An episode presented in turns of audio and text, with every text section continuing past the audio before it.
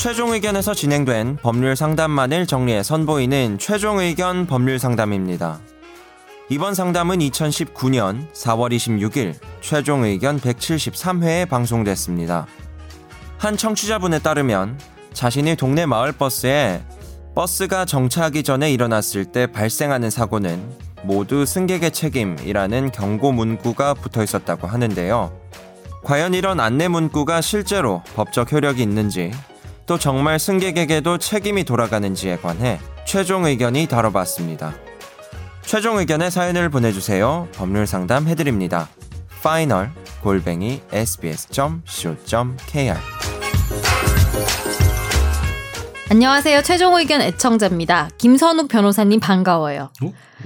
아래 아, 사진은 손자돈이구나 이분도.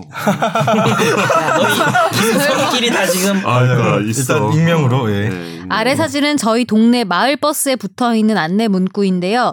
버스가 정차하기 전 일어났을 때 발생하는 사고는 모두 승객의 책임이라고 써 있습니다. 실제로 승객의 책임인지 궁금합니다. 하차하기 전에 안 일어나면 잘 기다려 주지도 않으면서 맞아 맞아 맞아 귀엽다 이분 이렇게 안내하는 게 맞는 건지 잘 모르겠어요. 와. 이것도 읽어봐 주세요 주의사항 이분이 사진을 어? 첨부해서 보냈잖아요 주의 근데 깨알 귀여우신 게 네. B612로 찍으셨어. 이 사진. 이 사진을 아니 이게 네, 안, 봤거든요. 안내 문구가 네. 뭐 예쁘게 나오려고 아. 하는 네. 건가? 아니, 이거 소리가 안. 나게 하려고. 그치 아. 그러네 어 역시 똑똑한 기자네 읽어드릴게요. 어. 주의 운행 중 꼭 손잡이를 잡아주세요. 버스 운행 중 손잡이를 잡지 않고 스마트폰, 신문, 책 등을 보시면 매우 위험합니다. 이로 인해 발생하는 민형사상 책임은 승객 본인에게 있음을 알려드립니다. 네. 그 제가 뭐 김선욱 변호사 반갑지만 답은 제가 할게요. 이게 뭐 공, 목욕탕에서 분실물 책임 안 지는 것도 그렇고 그러니까 뭐 그냥 공지를 해놓는 거잖아요. 근데 뭐 합의가 성립하려면은 뭐 그냥 알려줬다고 해서 만약에 뭐 물건 같은 거 택배로 보내고 판매자가 네.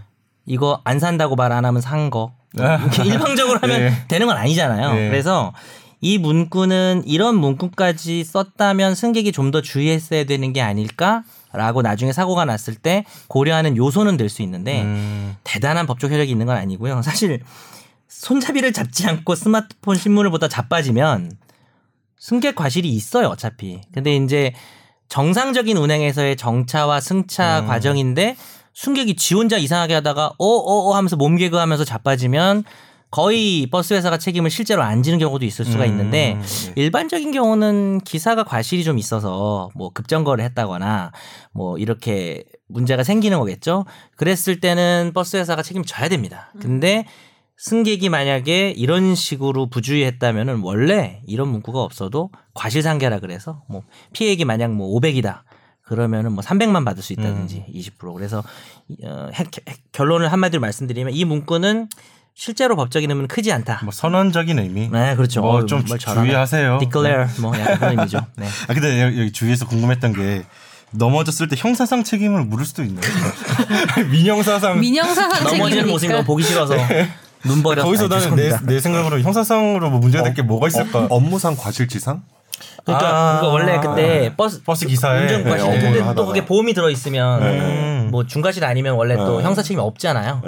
그래서 아, 그. 의미로. 네. 원래는 교통사고가 전부 다 형사 범죄예요. 음. 과실치상, 과실치사니까. 네. 근데 그게 일상으로 일어나는 일이다 보니까 보험이라는 제도를 통해서 뭐 11, 지금 몇 대 중과실이지? 그 주- 아주 중과실에 해당하지 않으면 10대 아닌가요? 네, 네. 11대 되지 않았나? 12대 들었어요. 어쨌든 그거 아니면은 형사 책임을 다 면제해 주는 거죠. 음. 응. 근데 보험 안 들면 이제 좀 문제가 될 수 있는 거고. 종합보험에 가입돼 있습니다. 그죠, 종합보험, 종합보험. 사고 경위를 좀 보고 케이스별로 따지는 거죠. 네, 과실 네. 뭐 비율이라든지. 그렇죠. 예. 어 그리고 그 메일 주소 한 번만 소개해 주세요. 아, 저희 최종 의견 메일 주소는 집착하려고요. 그래 그래. 최종 의견 메일 주소는요. final f i n a l 골뱅이 sbs.co.kr입니다. 요즘 보니까 음. 유튜브에서 어떤 사이트가 뭐 생물 무슨 뭐뭐 무슨 무슨 리보솜 이런 거 있잖아요. 세포 막 이런 거 있잖아요. 어, 예. 그걸로 랩을 만들어 가지고 음. 학생들이 좀 좋아하게끔 아 랩. 생물 신체 외우는 공부? 내용으로 아. 랩을 만들어서 그게 조금 뜨는 것 같아요. 근데 따라하기는 너무 내용이 많아서 뭐 유전자는 뭐지, 뭐 유전자의 뭐 뒷모습은 어쩌고 막 이런 식이에요. 어. 음.